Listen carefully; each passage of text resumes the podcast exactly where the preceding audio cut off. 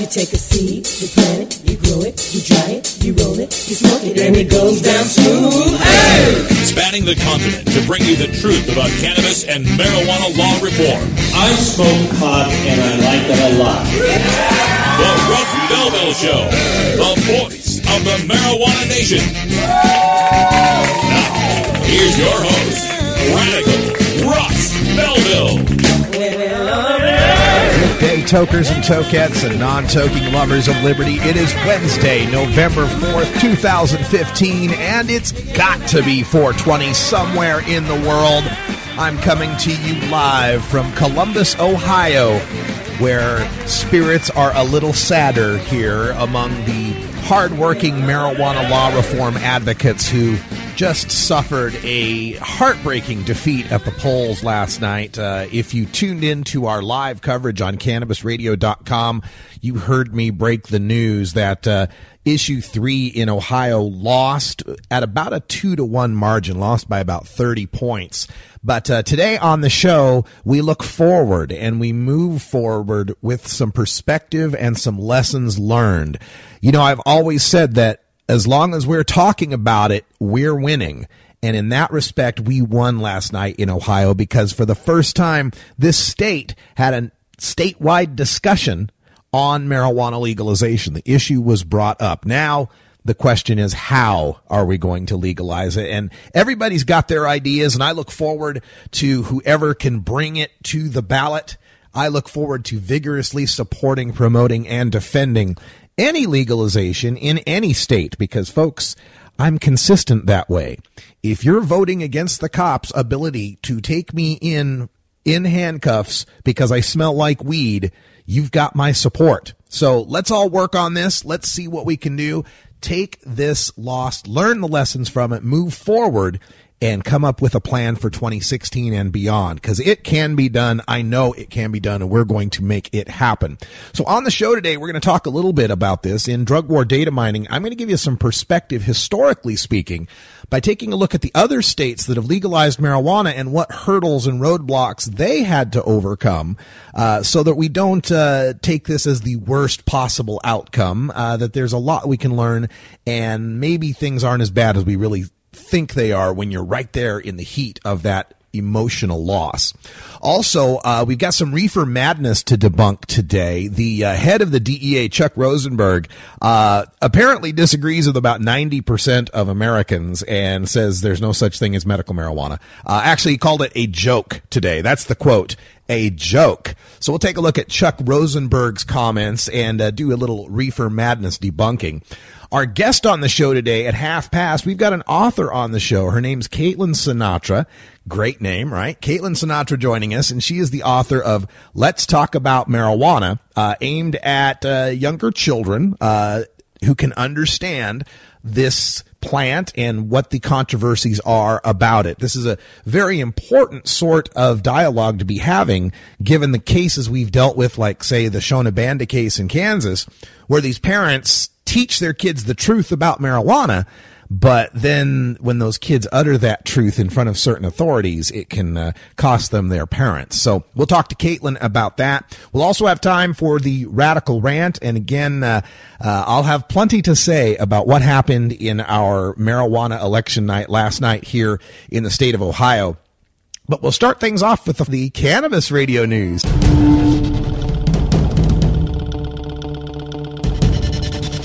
Now it's time for your Cannabis Radio News for Wednesday, November 4th, 2015. I'm Russ Belville.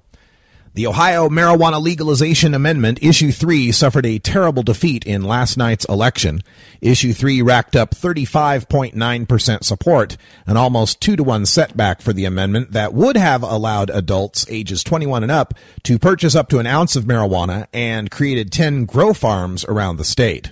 Ohio's vote was already expected to be unique because no state had previously tried to approve recreational marijuana without already having an approved medical marijuana framework in place. Trying to approve both at the same time was viewed as risky, considering that regulators within the state had no experience with the industry. In worse news, the anti-monopoly issue 2, filed by the legislature to stymie legalization through issue 3, passed with 51.58% support, adding another 11 electoral hurdle for the prospects of the next tax and regulate marijuana legalization initiative ballot. Although the defeat of Ohio's issue three is making the most headlines, there were some significant political victories for marijuana on election day. Voters in Portage, Michigan passed a decriminalization law. In Keego Harbor, Michigan, simple possession and non-remunerative transfer of one ounce of marijuana was effectively legalized. There are now 15 cities in Michigan that have decriminalized or made marijuana the lowest law enforcement priority. In Philadelphia, Jim Kenney, a Democrat who championed marijuana decriminalization last year, swept the election to become the city's next mayor. Matt Bevin, a Republican in Kentucky, won the race for governor. Bevin made headlines when he supported medical marijuana and his Democratic opponent did not. Longtime prohibitionist Assemblywoman Mary Pat Angelini of Monmouth County, New Jersey, was unseated by a local Democrat in a surprise outcome. And Colorado voters decided to allow the state to keep $66 million in marijuana tax revenues for school construction and substance abuse programs. Senator Bernie Sanders, the independent of Vermont, has introduced a bill that would end federal prohibition of marijuana, marking the latest move the Democratic presidential candidate has made toward ending the war on drugs. The Ending Federal Marijuana Prohibition Act, introduced Wednesday, is modeled after a bill first proposed by Representative Jared Polis of Colorado in 2013, which was reintroduced this year as the Regulate Marijuana Like Alcohol Act. The Senate bill would remove marijuana from the Drug Enforcement Administration's list of most dangerous drugs and strike marijuana from the Controlled Substances Act, allowing states to decide whether they want to legalize pot for recreational or medical use without federal intervention. The bill comes a week after Sanders first proposed reclassifying marijuana as a less dangerous substance, arguing that doing so is an essential component in reforming America's criminal justice system. Mexico's Supreme Court on Wednesday ruled in favor of the right of four plaintiffs to produce and consume marijuana for personal use in a decision that advocates hope will lead to the rapid legalization of recreational and medicinal marijuana nationwide. One of the court's two chambers ruled four to one in favor of an appeal brought by an advocacy group to lift the prohibition against personal production and use of marijuana. The plaintiffs had argued that the Mexican Constitution guarantees citizens the right to do with their body what they wish, including ingesting drugs. Wednesday's ruling is limited to permitting the plaintiffs themselves to produce and consume marijuana, but advocates say further challenges are likely. The Supreme Court decision should also influence the lower courts, the Mexican Congress, and federal officials to move forward toward full legalization of both recreational and medical marijuana use, advocates say. Several justices, in explaining their finding in favor of the plaintiffs, called on Mexico's Congress to debate the legalization of marijuana.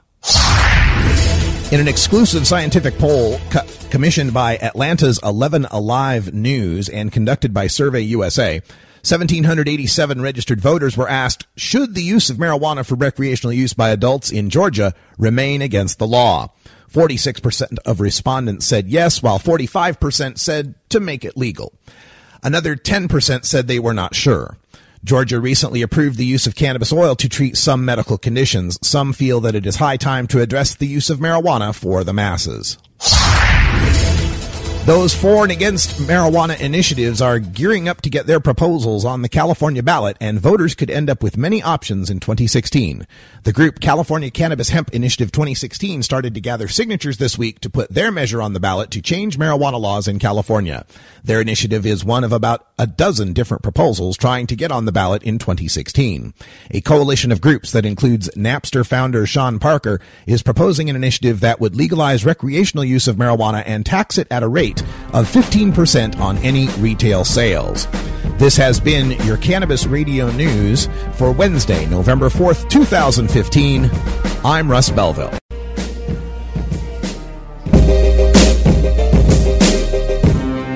You're tuned into the Russ Belville Show, the voice of the marijuana nation.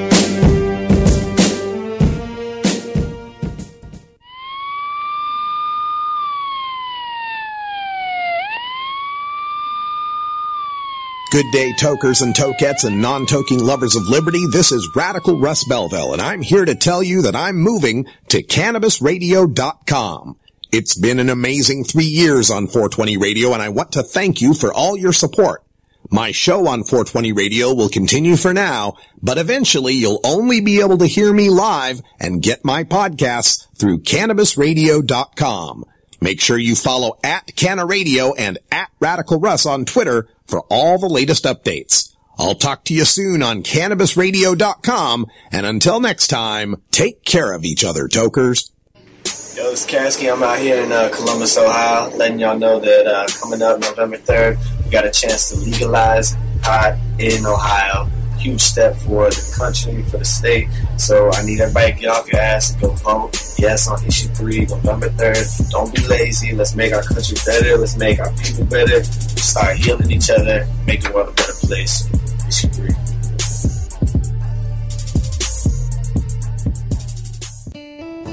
Imagine life without taxes. Let New Era certified public accountants, neweracpas.com, handle your Cannabis Business 280E and tax strategy. Get your business prepared with New Era CPA's Cannabis Finance Bootcamp.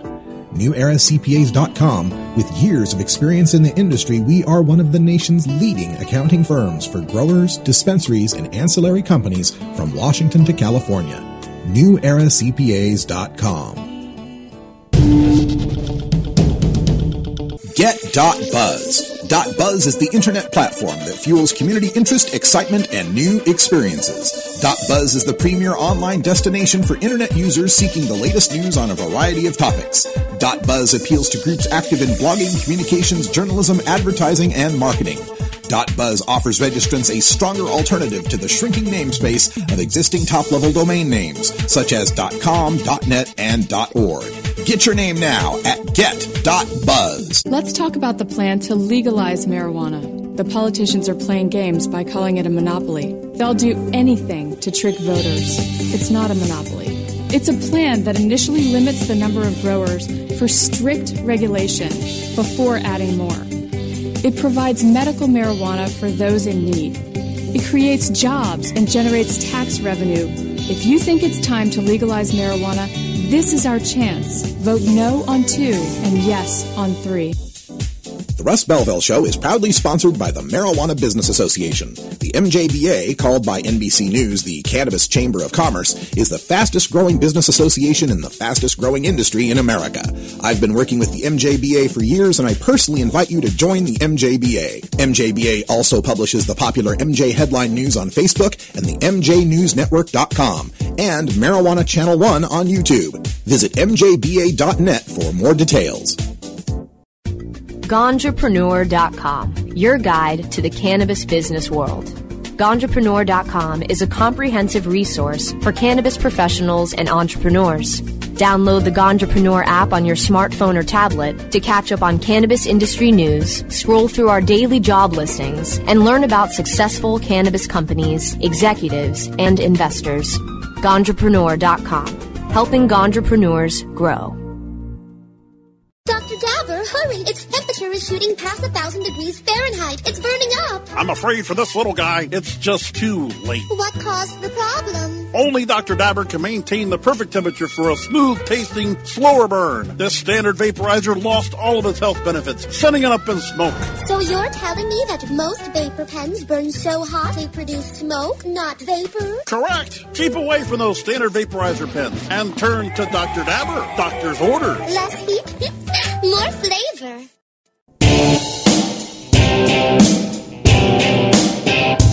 We must wage what I have called total war against public enemy number one. I support a change in law to end federal criminal penalties for possession of up to one ounce of marijuana. That marijuana, pot, grass, whatever you want to call it, is probably the most dangerous drug. Some think there won't be room for them in jail. We'll make them. I experimented with marijuana a time or two, and I didn't like it. And didn't inhale. And one major responsibility is to encourage people to use less drugs. Entirely legitimate topic uh, for debate. Radical rant. I just couldn't believe the statement that I saw from DEA Chief Chuck Rosenberg, head of the Drug Enforcement Administration. Remember, our last chief was uh, the uh, the wonderful Michele Leonhart. You know, the one who her worst day ever was that they flew a hemp flag over over the Capitol. Oh my God, thirty three years, the worst thing I've ever seen. Oh, my stars and garters. They flew a hemp flag over the Capitol. And uh, you remember her. She was the one that couldn't tell you whether marijuana was more harmful than heroin, right? Who finally lost her job when they discovered the DEA sex parties going on in Colombia using sex workers paid for by the cartels they're supposed to be policing. Anyway, she's out. and so this guy, Chuck Rosenberg's in. And if you thought that the reefer madness level might amp down a little bit after Michele Leonhart, because like really, how could it get worse? Uh, no, no. This is the latest statement here. He says, "quote This is Chuck Rosenberg. Quote: What really bothers me is the notion that marijuana is also medicinal because it's not." We can have an intellectually honest debate about whether we should legalize something that is bad and dangerous, but don't call it medicine. That is a joke. There are pieces of marijuana, extracts or constituents or component parts that have great promise medicinally. But if you talk about smoking the leaf of marijuana, which is what people are talking about when they talk about medicinal marijuana, it has never been shown to be safe or effective as a medicine. End quote.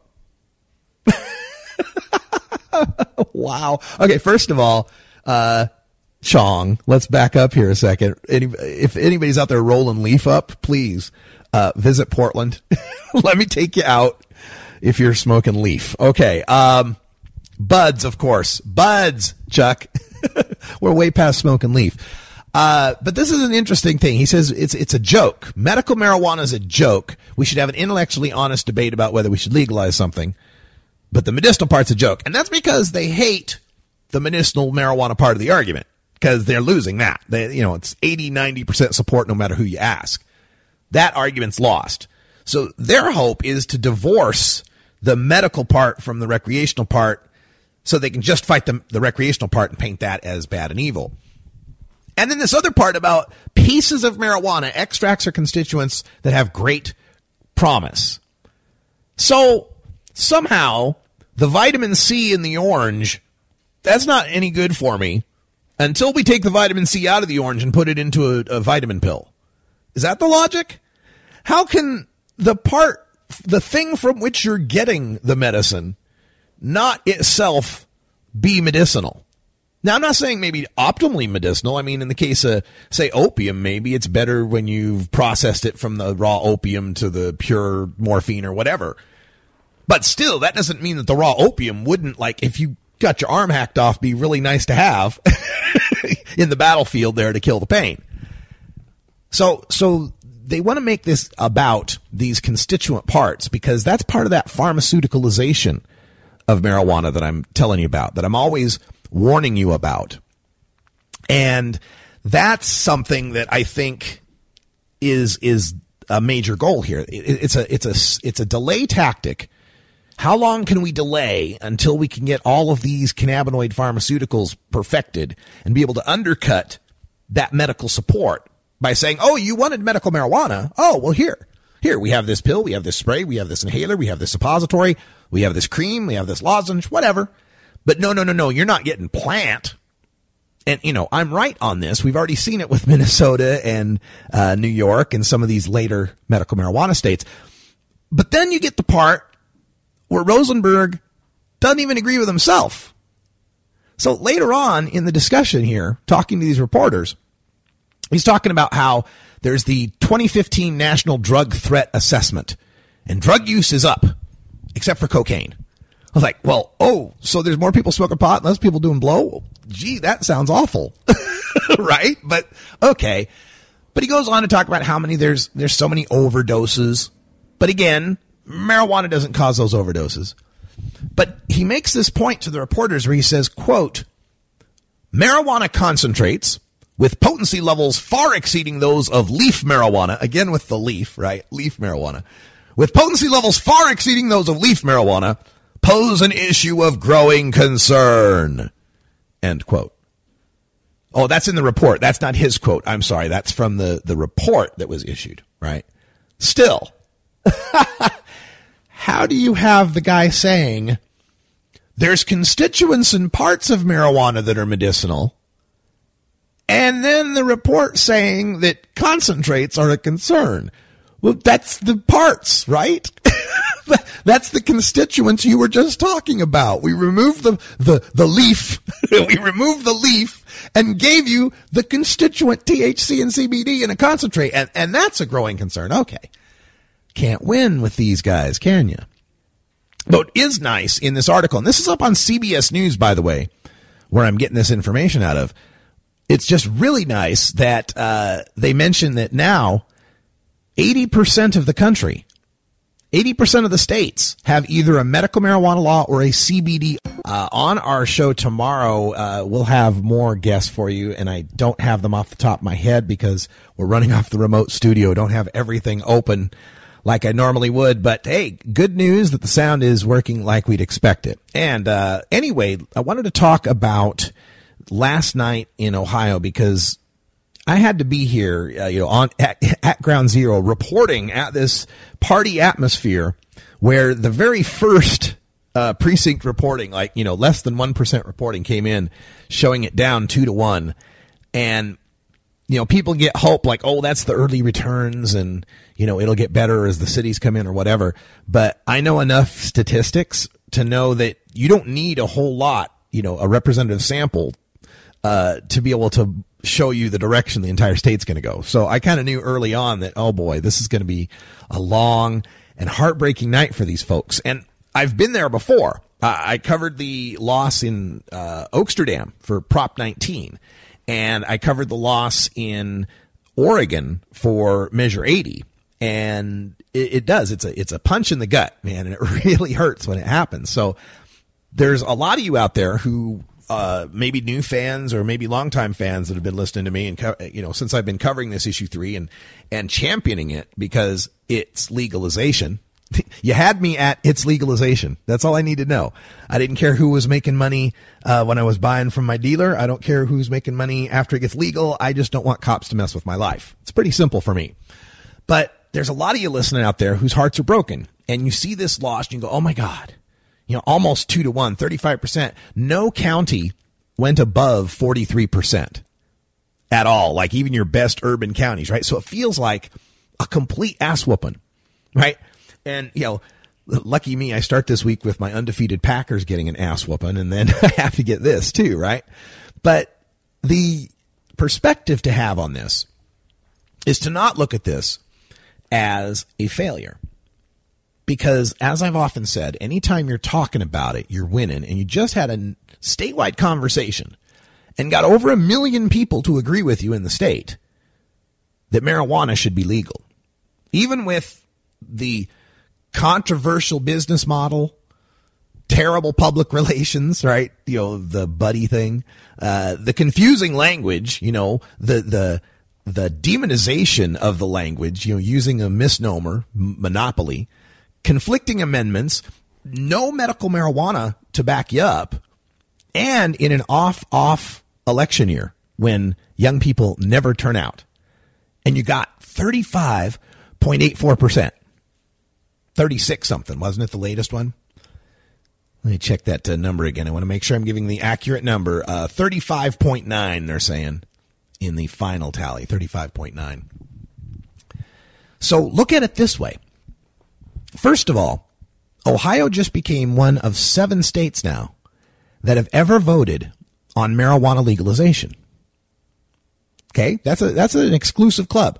Only California, Oregon, Washington, Nevada, Alaska, and Colorado. And consider that five out of six of those states are in the Pacific time zone. Colorado's in the mountain. Uh, Ohio just became the first state in the Eastern time zone to have ever voted on marijuana legalization. So that's that right there is an accomplishment. You just joined a very select club. Then consider that when it comes to legalization, those six states, only four of them have legalization. California and Nevada, they're working on it, right? Only Washington passed their legalization on their first try. That was I 502 in 2012. They got 55.7%. And some people will argue that, you know, I 502 got like the worst Ross deal of all of the legalizations, but that's another rant. Alaska got 44 and a quarter percent in 2004. Colorado got 41.08% in 2006. So they lost with 41 and 44, and they both had medical marijuana at the time, just like Washington when it passed its legalization. So they had that benefit. Nevada, Oregon, and California have all failed twice. There's been two failures in those three states. Nevada got 39.13% in 2002 and 44.08% in 2006. Oregon got just 26.33% in 1986, you know, before medical marijuana existed, and then got 46.58% in 2012. Now, that was when Washington and Colorado were crushing it with 55%. And let me tell you, it was heartbreaking to see your nearby state, Washington, pass it with 55 and then have your state only get 46 and a half.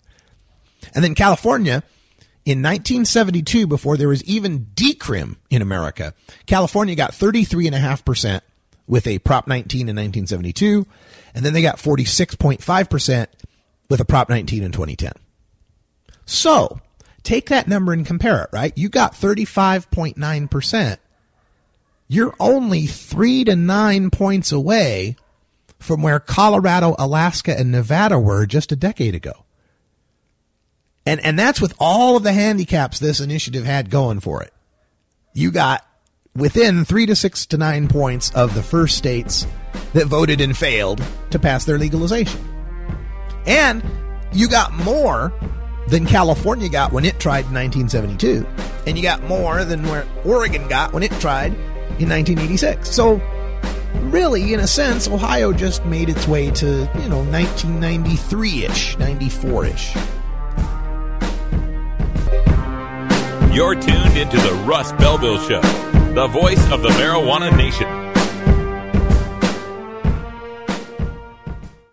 Hey everybody, it's Radical Russ here from 420 Radio, inviting you to be like me and get your ink done at Lucky Horseshoe Tattoo, Fort Worth's most female-friendly, clean, sterile, awesome tattoo shop. Thomas and his crew are true artists who can design you a custom piece or use a design you bring in. Lucky Horseshoe Tattoo also offers all styles of tattooing as well as piercings and all-around fun. In the DFW area, stop by Lucky Horseshoe Tattoo and tell them Radical Russ sent you. Trust me, it'll feel awesome.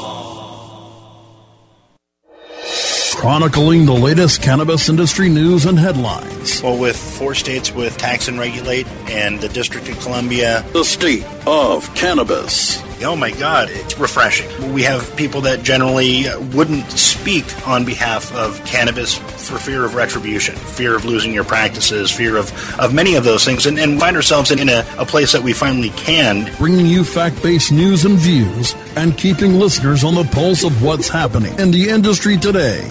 The state of cannabis. On demand anytime, only on CannabisRadio.com. You know Herb Thrasher from the Herb Thrasher Flower Hour. Now get ready for Herbage Designs for the proud cannabis consumer. Herbage Designs, lifestyle gear for the 420 friendly. Herbage Designs. We've got frisbee golf discs and durable hemp gear. Herbage Designs. We've got shot glasses, drinking glasses, coffee mugs, and beer cozies. Check us out on Facebook and online at herbagedesigns.com. And follow Herbage and Herb Thrasher on Twitter. Ganjapreneur.com, your guide to the cannabis business world. Ganjapreneur.com is a comprehensive resource for cannabis professionals and entrepreneurs.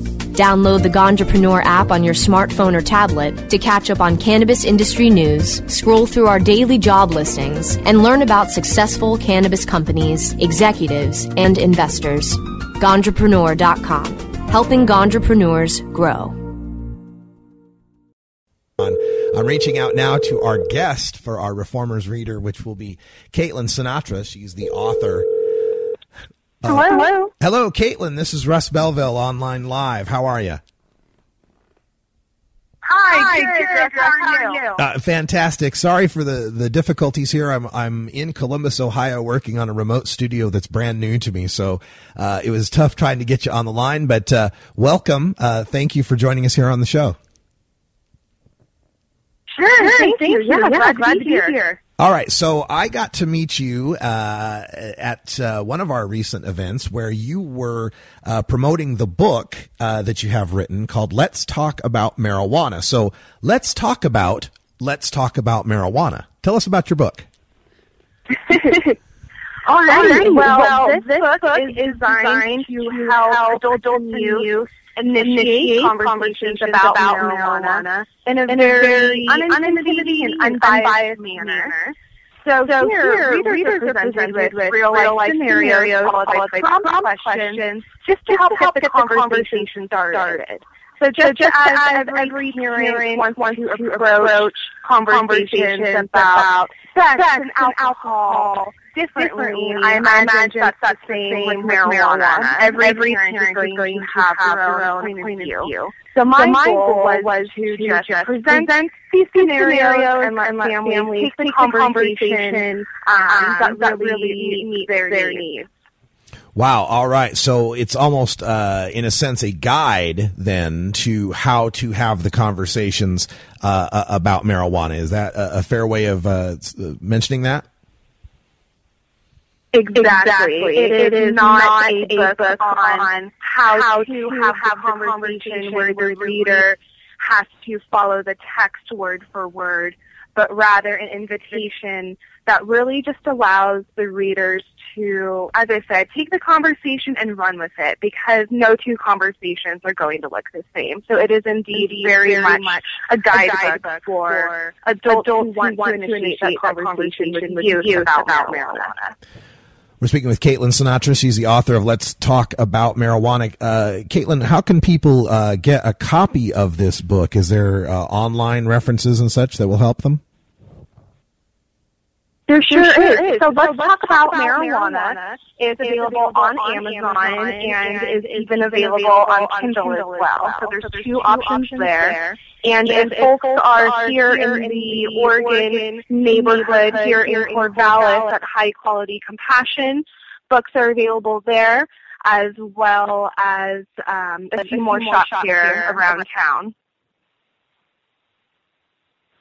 All right, that's fantastic. Now, uh, what uh, prompted you to uh, put this book together? Had you found uh, certain discussions that were working for you, or you heard other people having discussions that you didn't think were working well? What's the motivation?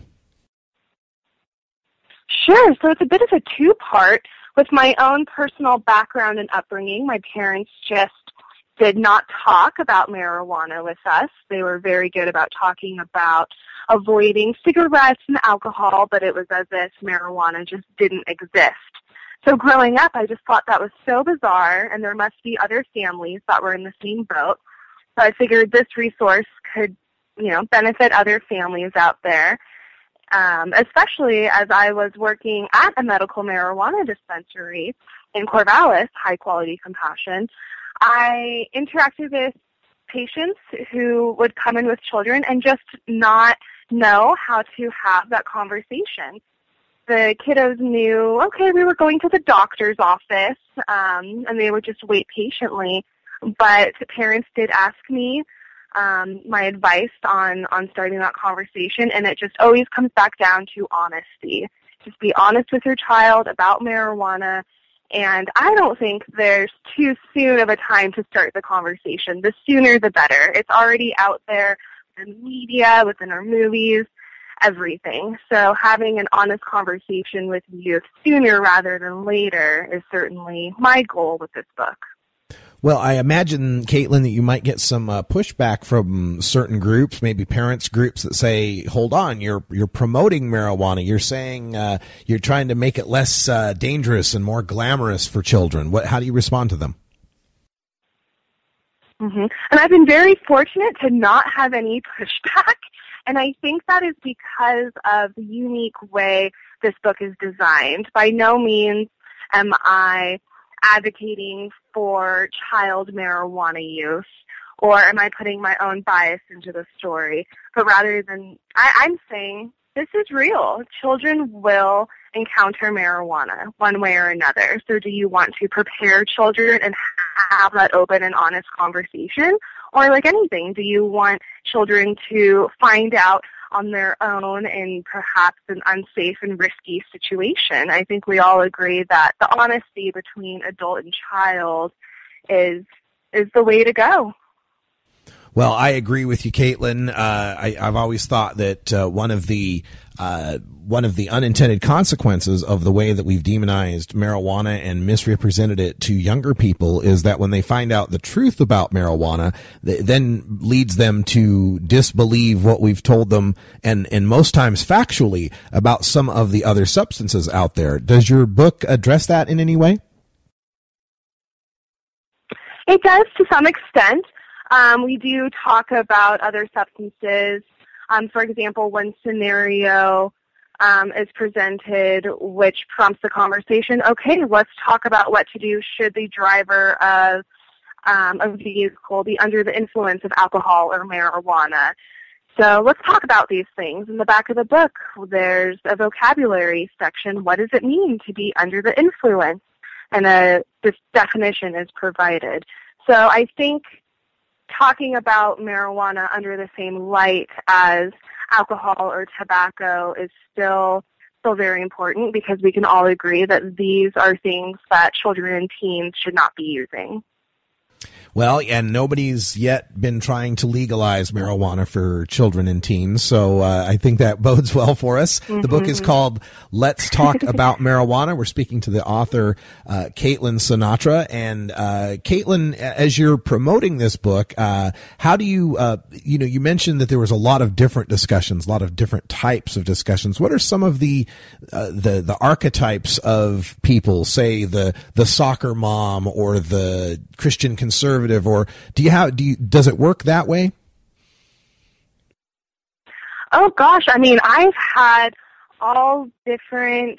I've had all different kinds of individuals talk to me about the books. Um, I would say mostly a, a, little bit more towards women have purchased the book. Um, you know, oftentimes they are moms or have a friend who is a mom with a child around the age range of 7 to 12, so that works well. But I find that marijuana use and conversations about marijuana are so fluid and can really can really be talked about with you know someone on the street that you wouldn't even expect and it's it's very much so becoming a piece of our culture and I wouldn't say that there is one type of people who buys the book because all all groups of people can benefit from a resource to help just initiate that conversation about marijuana.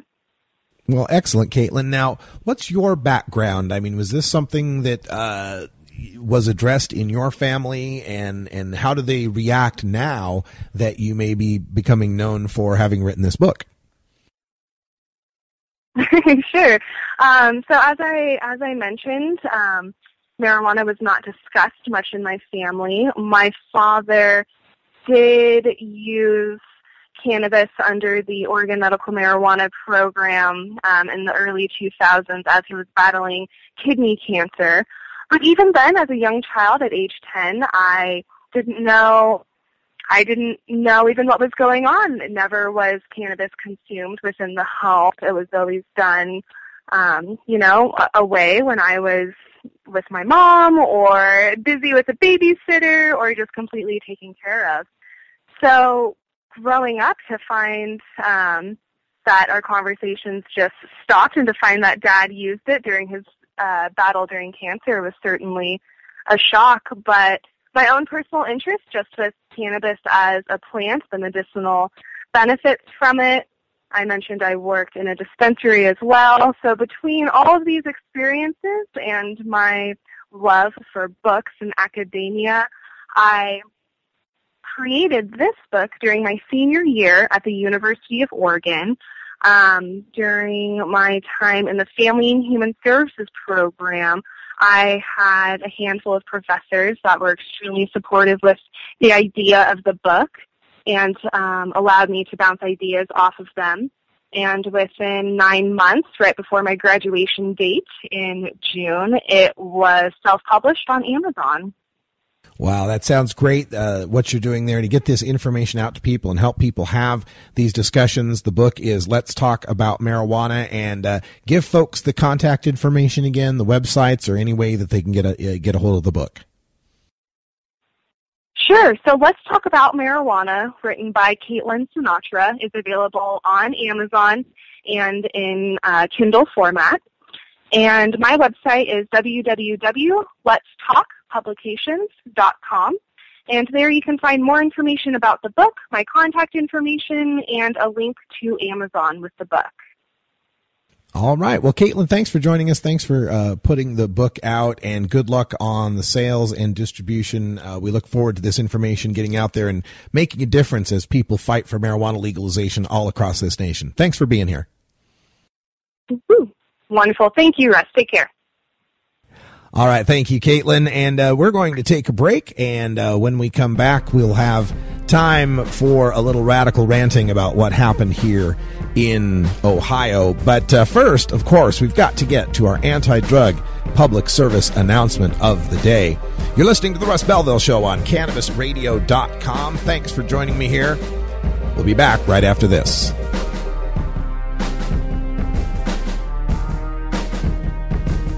You're tuned into the Russ Belville Show, the voice of the marijuana nation. From high atop Mount Soledad in San Diego, California, 100 feet above sea level. Good morning. It's good news with cannabis nurse Heather. This plant is amazing. Positive change is happening. We did it. No matter who you are, you can make a positive impact on the world. I would rather be illegally alive than legally dead. And that quote helped to give you strength. Nurse Heather is only on CannabisRadio.com. Good morning, cannabis nurse Heather.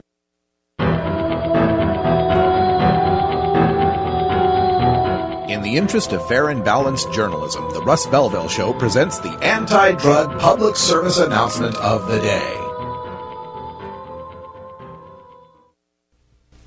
In the next few months, the motion picture industry and theater owners will be bringing you a series of messages like the one you just saw. I don't think anybody will miss the point. The thrill can kill. The drug dealers need to know that we want them out of our schools, neighborhoods, and our lives. And the only way to do that is to take the customers away from the product. Say no to drugs and say yes to life. Of course, your local drug pusher may tell you a little something different about these drugs. And who you believe is up to you. But then again, if you go ahead and try them, at least it won't be out of ignorance. Just stupidity. What would I do if someone offered me these drugs? I'd tell them to take a hike. This has been the anti drug public service announcement of the day. To cure this sort of reefer madness, listen to The Russ Belville Show every weekday on 420radio.org.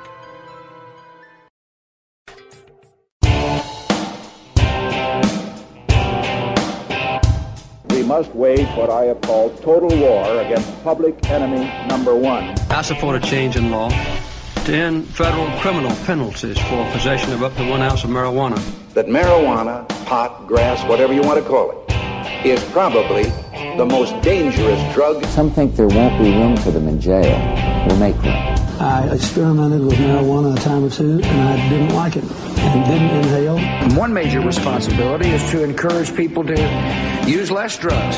Entirely legitimate topic uh, for debate. Radical Rant. All right, welcome back, everybody. And of course, the Radical Rant today has to be about where I'm sitting right now, Columbus, Ohio, where issue three, the marijuana legalization amendment, went down in a crushing defeat, getting 35.9% of the vote. And uh, 35.9, yeah, didn't even win in any single county, uh, didn't even clear 43% in any single county. And the accompanying issue two, the the so-called anti-monopoly amendment, uh, won with about fifty-one and a half percent. So what that means is any future tax and regulate of marijuana, anything that involves economics around marijuana or taxation around marijuana, is going to be subject to a five-member ballot board deciding whether or not it needs to do two initiatives with two uh, majority votes in order to pass. So it just got harder to legalize marijuana here uh, in the state of Ohio. And there's a lot of Monday morning quarterbacking going on and nitpicking of what campaign did wrong, whether or not there even should have been a campaign, and that's easy to easy enough to do. We you know we could do that, and and it should be done. There you know people need to learn some lessons. I mean, uh, Robert Platshorn, my friend uh, Bobby Tuna with the Silver Tour, uh, made a point in Facebook about you can't bank on marijuana legalization on the youth vote. You just can't. The youth do not vote. If folks, if if young people voted, marijuana would have been legal decades ago. Uh, young people don't vote. So you base your campaign on the youth vote and then at the same time pick the year the least amount of young people would come out to vote. An off off election year. Like not even governor or congress or anything like that, right? So, you know, all of the conventional wisdom says you should, that you do these things in presidential election years, especially if you're talking about a state like Ohio that's going to be really conservative and so forth. So, all sorts of mistakes that you could point to and all this money money quarterbacking, but there's an aspect of it that bothers me, and that is that yeah, it may have gone out bad, but when you help to demean it, it's kind of mean and a self fulfilling prophecy to say how bad it did, right? Like the other side, the, the Secretary of State, the legislature, the people that wanted this to fail, wanted this so badly to be about whether or not it was a monopoly. It was a monopoly, right? When monopoly was not even close to being an accurate term, right? When people hear the word monopoly, they think the first thing they think is the, the board game and, and the picture of the guy on the monopoly cards, right? The rich guy, the caricatured rich guy. And so they see, they hear monopoly and that's just, you know, that's a, that's a dog turd, right? That might as well be a dog turd sitting there to them. It's awful. It's anti-American. Monopoly is a frame, is a very, very powerful frame that's everything that's wrong with America e- e- from either side uh, of the political aisle. That's why you had the Greens and Libertarians, you know, against this thing because it has an offensive frame to both sides. Monopoly is everything that's wrong with America.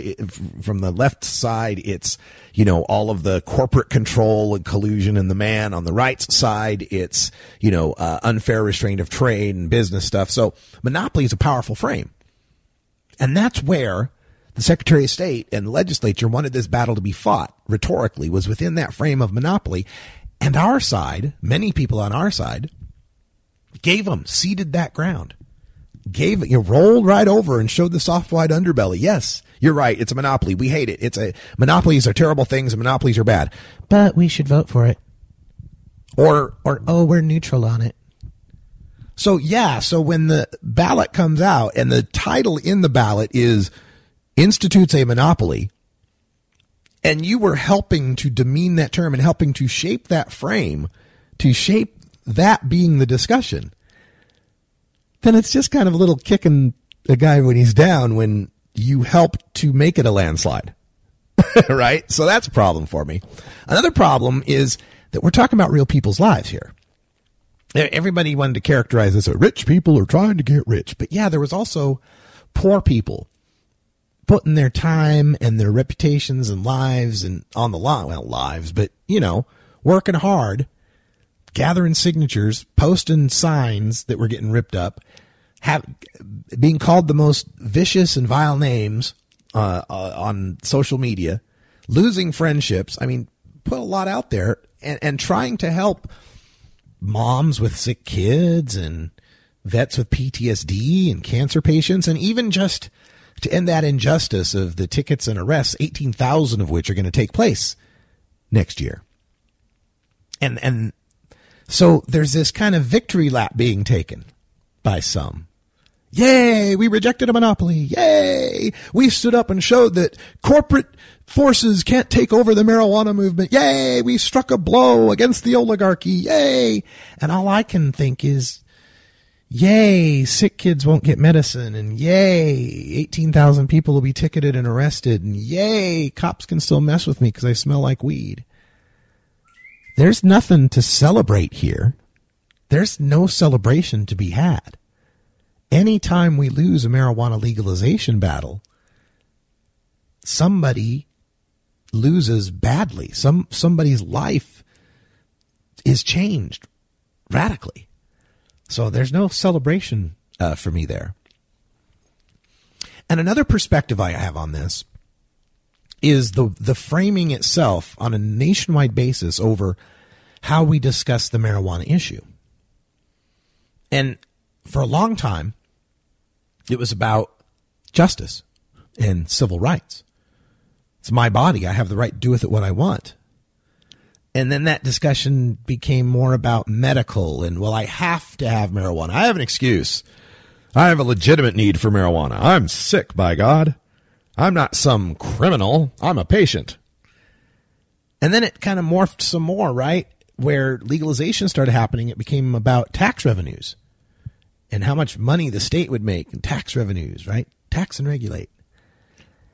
And now, with this latest battle that went down, I fear that the reform movement cedes some moral high ground. See, for me, it's always been about ending arrests and helping patients. and ending arrests and helping patients. What do we, what can we do for that? Oh, legalize marijuana? Okay, you got me. Right? End arrests, help patients. So now we're in a situation where marijuana legalization was defeated that would have ended arrests and helped patients. And it was rejected by a significant portion of the reform community over the fact that it had this grow model that people felt was oligopolistic. So there's a high ground that's been ceded in the framing. See, Kevin Sabet and the opponents of marijuana legalization, their biggest dream is to get the discussion of legalization away from it being medicine and away from it being safer than alcohol, a, a taxable and regulatable product, right? Because especially the medical, because he loses badly in the medical side. There's just no winning the, the medical marijuana debate anymore. And then the, the tax regulate side gets to be more and more popular as well as people understand marijuana safer than alcohol. And there's an injustice. Uh, there's an injustice to treating people uh, differently over cannabis than alcohol, right? So you got those two, the medical and the justice angles. He doesn't want to fight there. He doesn't want to have that frame to battle in that frame. Where Kevin wants to bring it is to the big marijuana frame.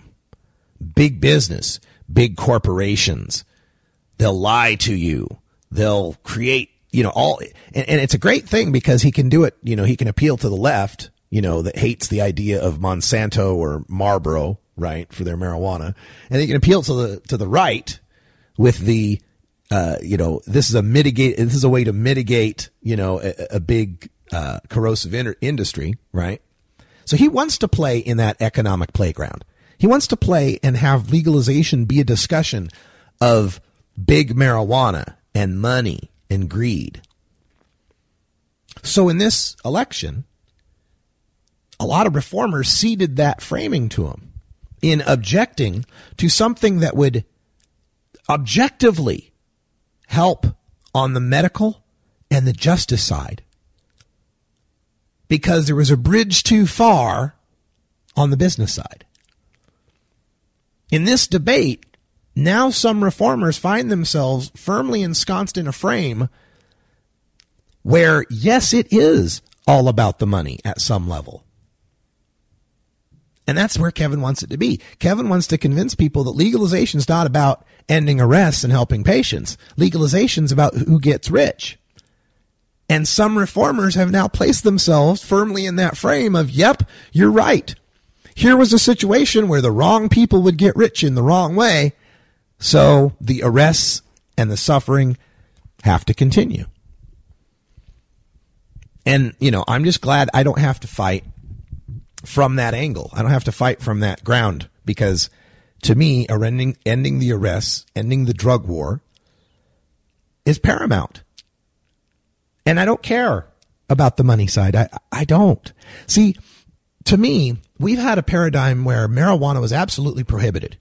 Go to jail, cops show up, uproot plants, take your stuff, throw you in prison, illegal. And that couldn't stop marijuana from blossoming and, and spreading to everyone who wanted it and becoming a huge, huge market, albeit underground and dangerous, but nonetheless, a huge, huge market. And that was absolute prohibition. There's no regulatory scheme possible that can make that can be any more restrictive and able to control the true nature of marijuana than prohibition could have. Oh, there, there's going to be a few companies that'll control it all. Really? Yeah, sure. any more so than the the the uh, El Chapo's cartel controls it now? I mean, no, it's a plant, and so long as we can grow it ourselves, it doesn't matter what the business side is like. So keep that in mind. That's my radical rant here from Ohio. And as we move forward, I'm hoping there's something in 2016 in Ohio. I hope in all those people that said, oh no, something better's coming along. I hope they're right. Um, I would like nothing better than to be proven wrong. Please, please prove me wrong. Put better legalization on the ballot in 2016 and pass it. I will be here. I will promote it and support it 100% because I always do. I always support marijuana legalization.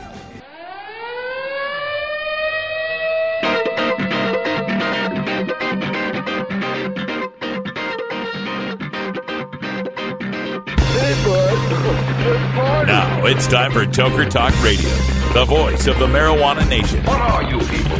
On dope? Where you can toke. I inhale uh, frequently. Or you can talk. I experimented with marijuana and didn't inhale. Or you can toke and talk. 10 federal criminal penalties for possession of up to one ounce of marijuana. While we talk about toke on Toker Talk Radio. So, by the way, when it comes to pot, you know, if you're 40 years old, you live in a log cabin in Oregon, you got 12 giant pot plants in your backyard, have a ball. Live from beautiful Portland, Oregon at Rolla J Studios. Hey, this is great. Just not cannabis. Plus your calls live at 971 533 7111. They're walking on their pants with their cap on backwards, listening to Enema Man and Snoopy Snoopy Poop Dog. What's to keep somebody from getting all potted up on weed and then getting behind the wheel? Gateway theory doesn't work. It's a reality. Holland, is it real? Don't tease me. We're locking up people that take a couple of puffs of marijuana, and, and the, the next thing you know, they got 10 years. And now, here's your host, the guru of ganja graphics, the sultan of sativa statistics, and the worst nightmare of a reefer mad prohibitionist. A polite, perspicacious, productive pothead with a propensity for PowerPoint. Radical, Russ Belville. Hey, hey, good day, tokers and tokettes and non-toking lovers of liberty. And my apologies for the echo here because I'm to kill that. I'm so sorry. Uh, the way I rigged things up here in our remote studio uh, is giving us a hella echo. So my apologies. I'm live in Columbus, Ohio, where the state just suffered uh, the electoral defeat of issue three garnering just 35.9% of the vote. We'll talk a little bit more about that here. Uh, I did want to give a shout out to Stoner Jesus, who's uh, hanging out in our chat room on Spreaker. Stoner Jesus comes up live next on cannabisradio.com, 8 o'clock. So check him out uh, and be blessed. uh, yeah, so this this marijuana thing, you know, especially when I'm talking about the uh, the reform orgs and the framing and and the position some people are in now, having taken a certain stand on issue three, uh, is really difficult because, like I said, now now we have to play in this frame of what's the right kind of legalization. Now we don't get to play in the we should legalize frame. It has to be is it acceptable? Now the Rand Corporation came up with this list, this this study for the state of Vermont a couple years ago, and it was to analyze, you know, to suggest to the legislature of Vermont, hey, uh, we're thinking about legalizing weed. How are some of the ways we might do that? What are some of the ways they've done it internationally or nationally in states or wherever? How could you legalize weed, right? And so Rand Corporation came up with this kind of think of it as a spectrum or a timeline or a number line, right? And on one edge is prohibition, right? Criminal penalties absolutely banned. And on the other end is deregulated, like no laws whatsoever. Anyone can grow, grow it, buy it, sell it, whatever. There's no law on it, right? Like North Korea, believe it or not. yes, North Korea is absolutely no law on marijuana. People can, it, it grows by the side of the road. People can grow it and just pluck it and yeah. Anyway, so imagine that spectrum. There's this timeline like that, and it runs from prohibition or even worse prohibition, right? Like Singapore style, you know, death penalty and stuff. And, and, along this is kind of a spectrum of different levels of control that run from state control all the way to free market, right? So there's things like Uruguay style where the government grows it all, government processes and sells it all. You got to register with the government, tightly controlled. And it moves along this line into other mark, market styles, like, you know, Spain, where they've got, okay, there's no buying and selling, but you can be a member of a collective and you can collectively grow and, and share the, uh, expenses. And then it moves up to, you know, say Amsterdam, where, okay, it's technically illegal, eh, but it can be cultivated and, on a small level and sold in coffee shops on a small level and people will, and will tolerate it, right? And, and you can keep moving up this level. And one of the things they had in this Rand report was structured oligopoly, where it talked about the state issuing a, num- a limited issue number of licenses and maintaining tight control over these independent producers. And it's that part of the Rand report that gave Responsible Ohio their idea for what they did with the 10 grow sites. Well, it's part of this Rand report, right? So think of this spectrum. And, and on this spectrum, there's about eight different choices ranging from the government model all the way up to free market. What has essentially happened here, rhetorically speaking, is we just took about six choices off the menu. we just, we just kind of essentially painted ourselves into it's got to be the right kind of free market legalization. And now we're going to break down and start debating what exactly is the right amount when it comes to free market what makes it free enough. Let me give you an example. Let's pretend that next year, Responsible Ohio comes back with the exact same initiative, structured exactly the same, only 10 farms, except the 10 farms aren't constitutionally mandated, right? They're not already owned. There's just only going to be 10 licenses. And to apply for one of these 10 licenses, you got to spend $25,000 and that's non-refundable. So you got to lay down a $25,000 bet just to be considered for one of 10 licenses. Then you have a background check and in that background check, you have to show financially that you've got $2 million in escrow you have access to $2 million capital. And if you get past that and you luck out and you become one of the 10 that gets to be the farmer, you then have to spend $750,000 a year in order to have that license. Would that be acceptable legalization? Think about this. Is it, is it because the 10 sites were already pre-owned that made it a, a, terrible, evil, awful, oligopolistic monopoly cartel? Was that the problem? That they were already pre-owned. If they were up for bids, everybody could compete. But of course, to compete, you had to have twenty-five thousand up front, two million in the bank, and be able to come up with seven hundred fifty thousand dollars for a license. But it's open competition. Would that be worth voting for? Would that be worth supporting? Could could we support that? Because if not, you just rejected Connecticut's medical marijuana law that Marijuana Policy Project authored to get through its legislature. Those are the exact standards for Connecticut's medical marijuana law. There's 10 producers. You got to put up 25 grand to apply, non-refundable, 2 million in the bank, three quarters of a million dollars a year for the license. Hmm. I'm trying to remember. Do you remember anybody calling that an oligopoly at the time? Do you remember anybody in the reform movement putting out statements that they were neutral on that medical marijuana legalization because it was too much of an oligopoly because only the rich only the rich people could possibly participate in it and it would only just make them richer. Do you do you remember that? I don't I don't recall that. I'm I'm racking my brain, can't remember. And I got other stories like that. Massachusetts, all right. How about if uh, it was 35 licenses 35 licenses for the state and you got to show half a million dollars in escrow. Is that worth voting for? Is that worth supporting or is that still too much of an oligopoly? Is that too much of a Now, see, I know what I like. I mean, I like Oregon's legalization. Oregon's legalization, we don't have a limit on the number of licenses, and it's only like four grand, five grand to apply for it. Wonderful. I love that. So, can someone give me the limit? I need to know now because now that we are deciding whether or not legalization is good enough based on the business plan, now that the money matters, you know, who's getting rich matters and how, how they get rich matters. Now that that's important, I want to make sure I know where the boundaries are, right? Is, is $10,000 too much to apply for 50 licenses statewide that you have to show a quarter million dollars escrow for? Is that, is that too oligopolistic or what if there were a hundred licenses and they cost 20 grand each, but you only had to show a hundred thousand in the bank? Is, is that, is that competition enough for us to support now? See, that's where this debate is going, and that's where why I don't want to be in that particular rhetorical bin to have to fight now.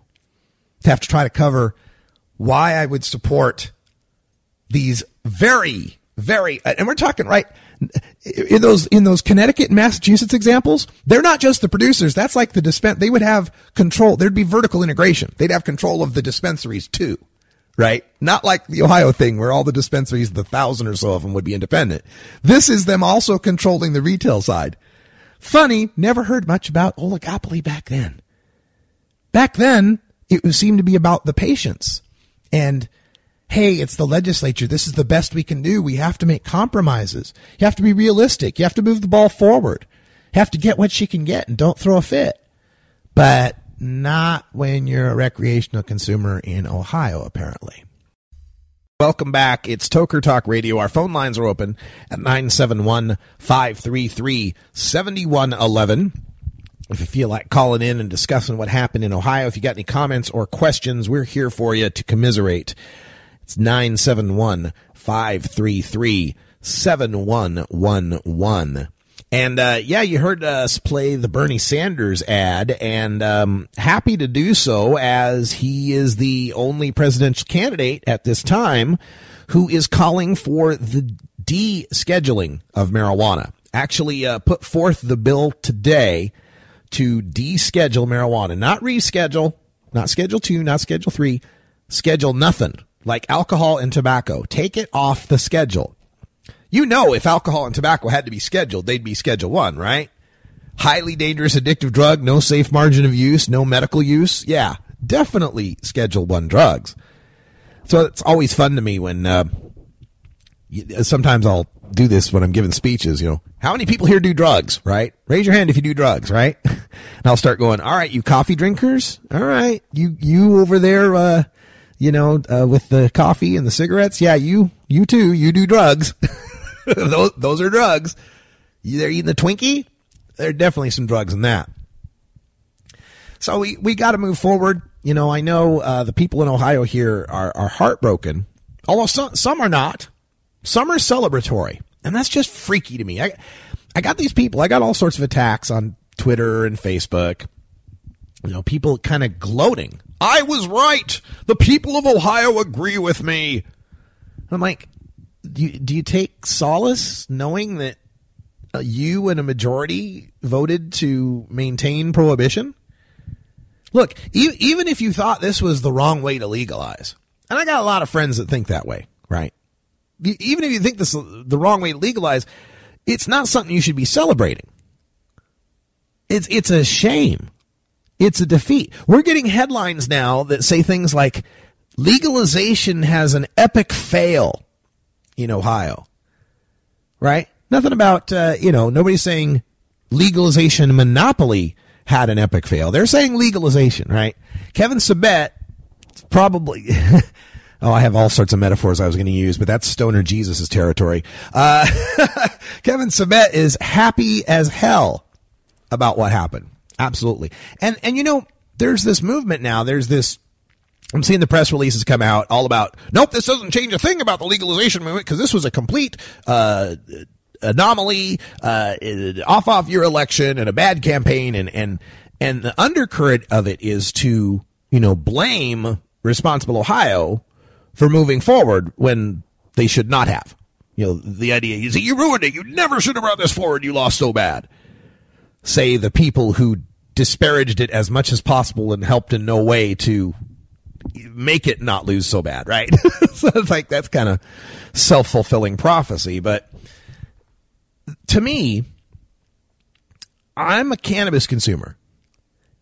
And if I'm sitting in a state that's five, ten years away from legalizing marijuana, and somebody comes along and says, I will try. And unlike all the other people that I'd put my faith in for years and years who said, I will try and never managed to put a damn thing on the ballot, this guy succeeds at getting something on the ballot, an actual try, an actual opportunity to end our criminality. And then to have so many of our fellow pot smokers fighting for that to fail and now celebrating that it failed. It's really kind of disturbing and it's it's something that I don't think is unique to marijuana politics. I've got friends in the LGBT movement that you know when I tell them my stories they're like, "Oh, that sounds just like," and then they'll name their groups and their leaders and their, you know, internal squabbles.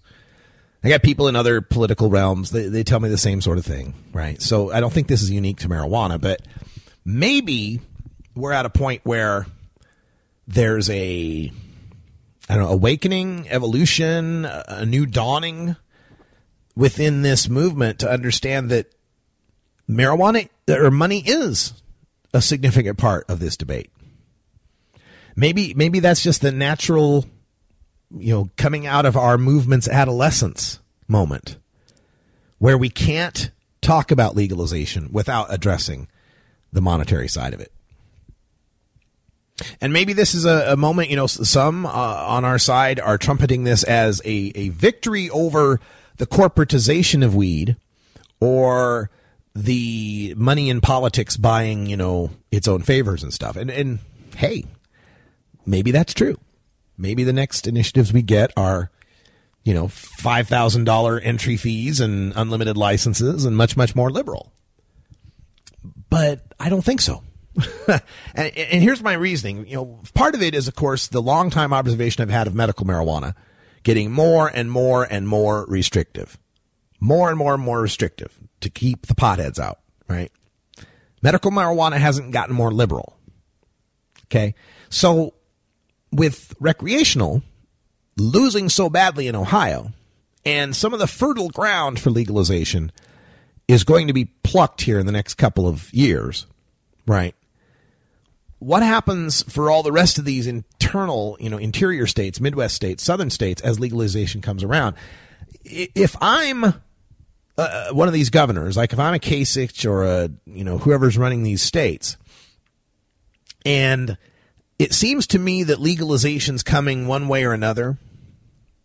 That maybe there be- begins to be this argument of we better legalize it as little as we possibly can to act as like a relief valve on the public's desire to legalize it a whole lot. And evidence of this, of course, is the uh, the Schwarzenegger move, the October su- surprise of 2010, when Prop 19 was polling really well for legalization of an ounce. And so Governor Schwarzenegger, he decriminalized an ounce. It's decriminalized now. You do not go to jail. It's a lousy Schwarzenegger, I know. Thank you. Uh, but, right? He decrimmed in, in 2010 and that took a little wind out of the sails because part of the argument was, you know, people could still get arrested. People could still, and when you took that away, that undercut one of the arguments right before election time.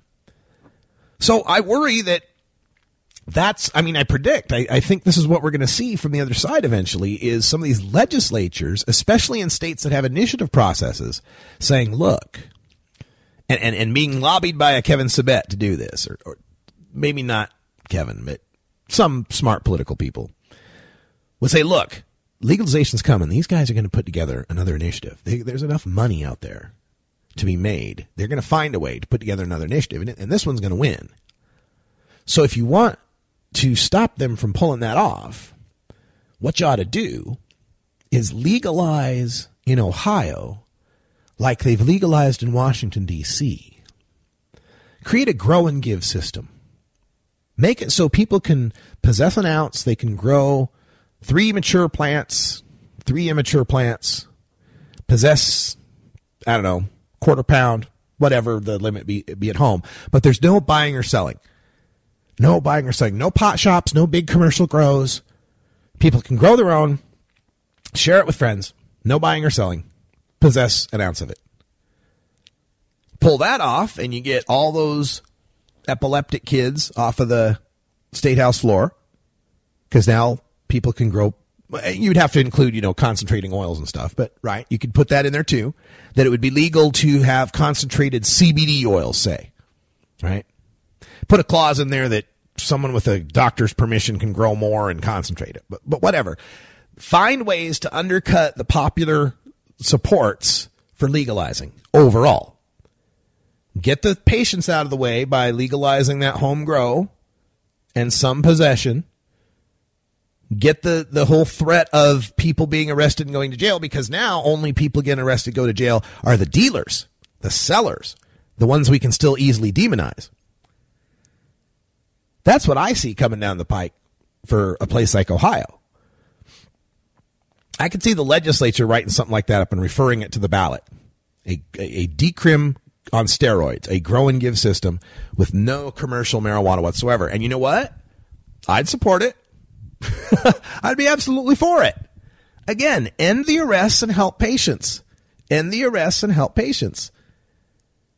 But um, I don't know. Maybe I'm wrong. You know, I, I I have these strong opinions, and I put these things out there, these theories out there, as a method of educating myself and trying to educate and discuss with others.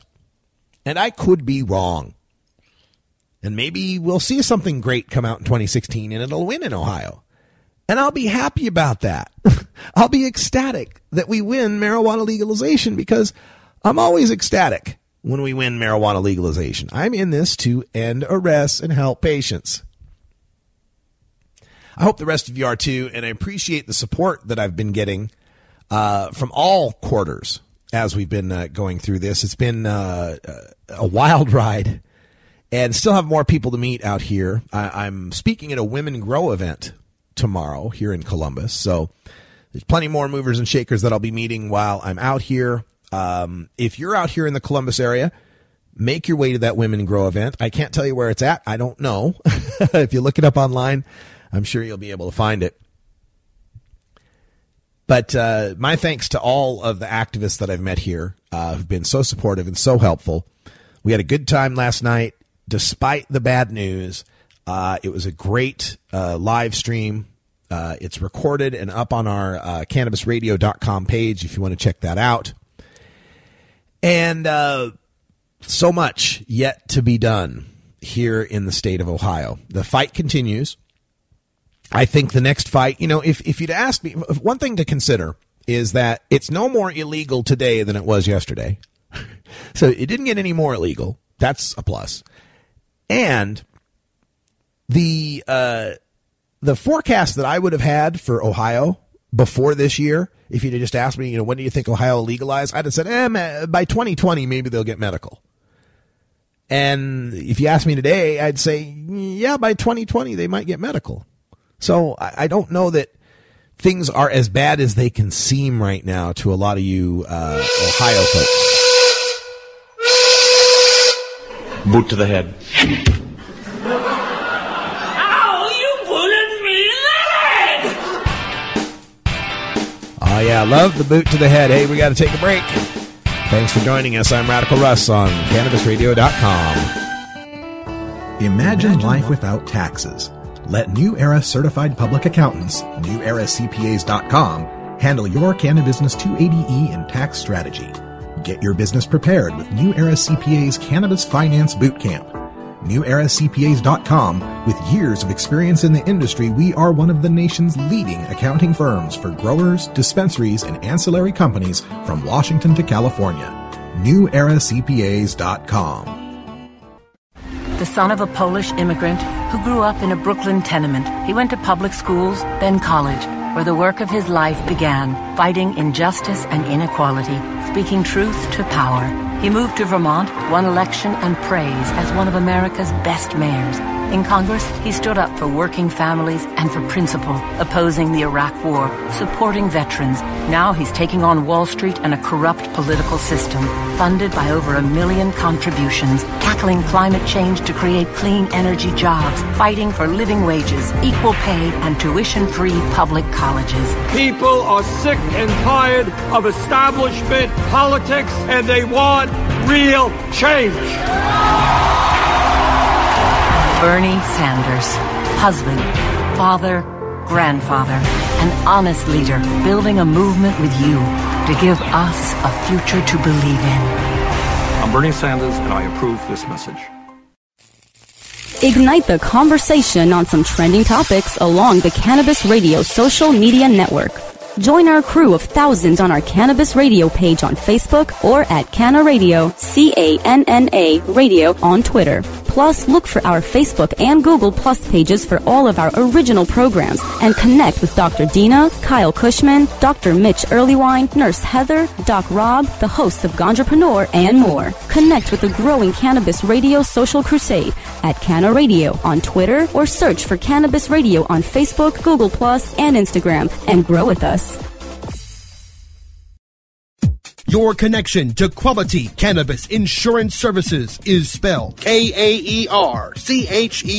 That's Kaercher Insurance. We have worked with ventures like cannabis for over 60 years. We're proud to represent over 50 companies with tailor-made cannabis business plans for owners just like you to insure your product, your plants, and your pursuits. K-A-E-R-C-H-E-R spells out their full service insurance services ranging from commercial to bonds to personal, from life to health, and more. Contact the team at kaercherinsurance.com and let our experience work for you. That's K A E R C H E R insurance.com. Contact Karen and the team at Kaercher Insurance at 1 844 421 3560. That's 844 421 3560.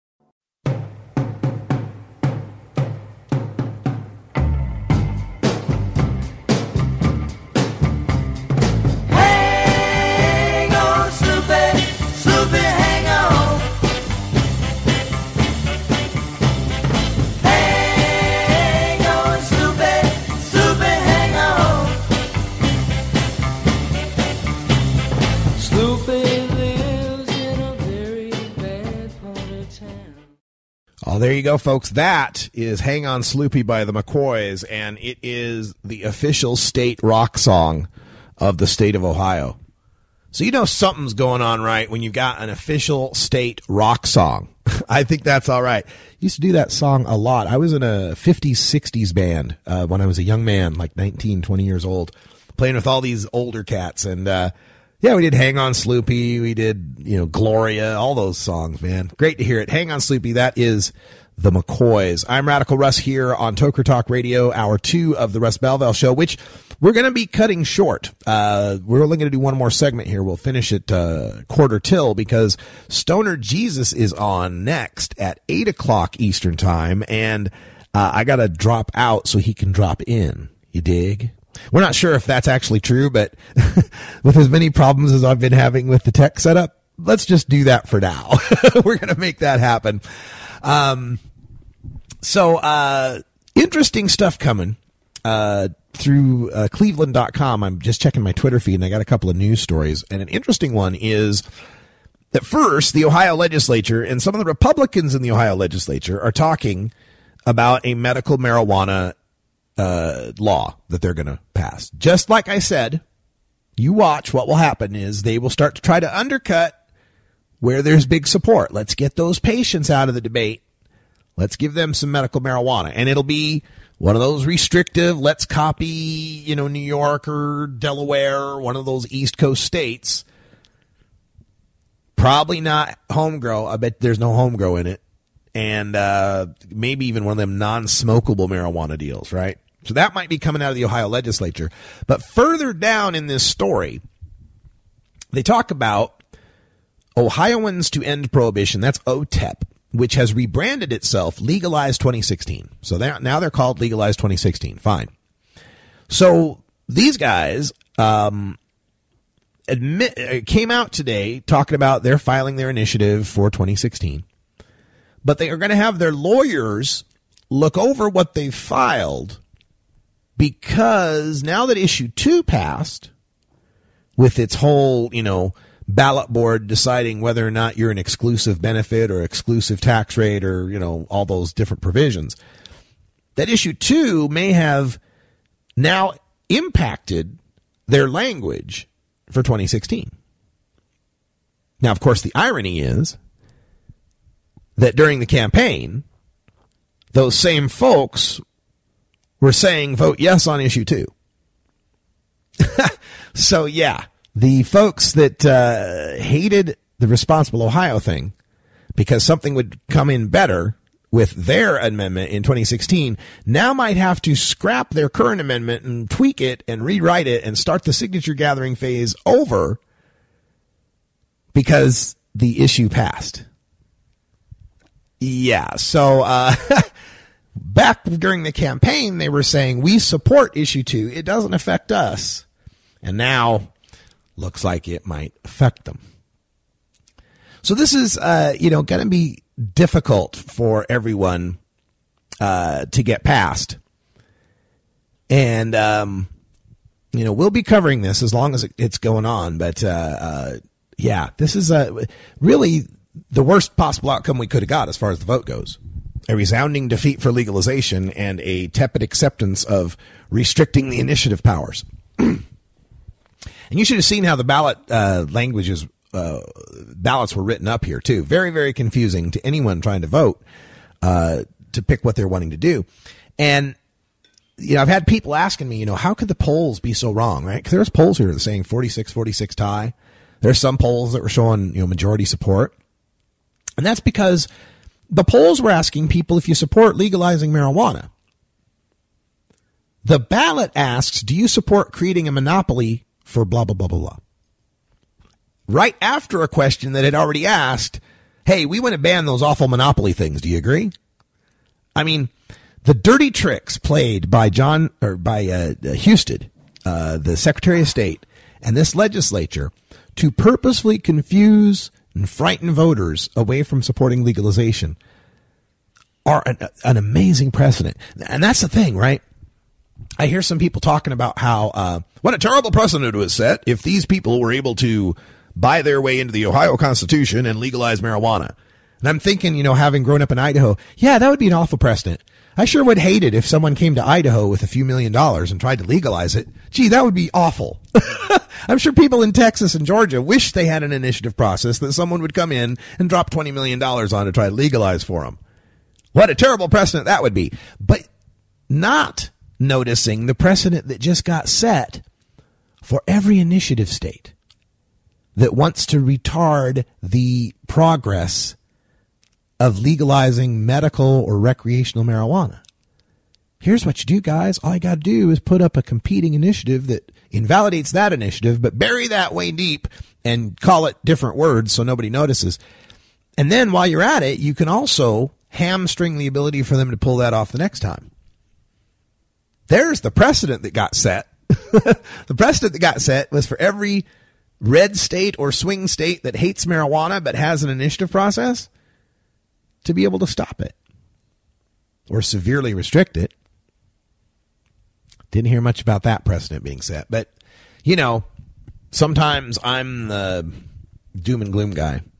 Uh, I have to think from the perspective of our opponents to know how they're going to argue against uh, uh, what I'm having to say. And, um, you know, so I think from Kevin Sabet's point of view, and I think how Kevin Sabet now has, you know, the killer, you know, uh, response. It's like, yeah, you said it was about arrests. You said it was about helping patients, but really, really came down to it. The wrong people getting rich was enough for you to throw them under the bus. See, there's that bus again. I told you that bus would be coming by. That's how that's how some people here in Ohio feel. That's how some of these these patients and and and this the personal level, man. I had to sit and talk a a, woman down who was in tears this afternoon. One of these people who had been volunteering and going door to door and who poured her heart into this. And you know, having to talk to her about, you know, nobody said this would be easy. When you really think about it, this was just the first blow. This was the first strike in the battle in Ohio. Before this, there was no marijuana legalization battle. But now there is. And it's maybe a little tougher now because of the issue two thing, but it's going to happen. And now the key is figuring out how to get the most that you can get as this legislature is going to try to undercut it, as they're going to try to medicalize it just enough, decriminalize it just enough, just enough so that you don't have pot shops. You don't have big commercial grows. You don't have big marijuana companies and billboards and the marijuana is getting to the children. That's what uh, that's what the battle in Ohio is going to be about for the, for a while. But change is a coming. We got possibly six states voting on marijuana legalization. We got Nevada already on the ballot.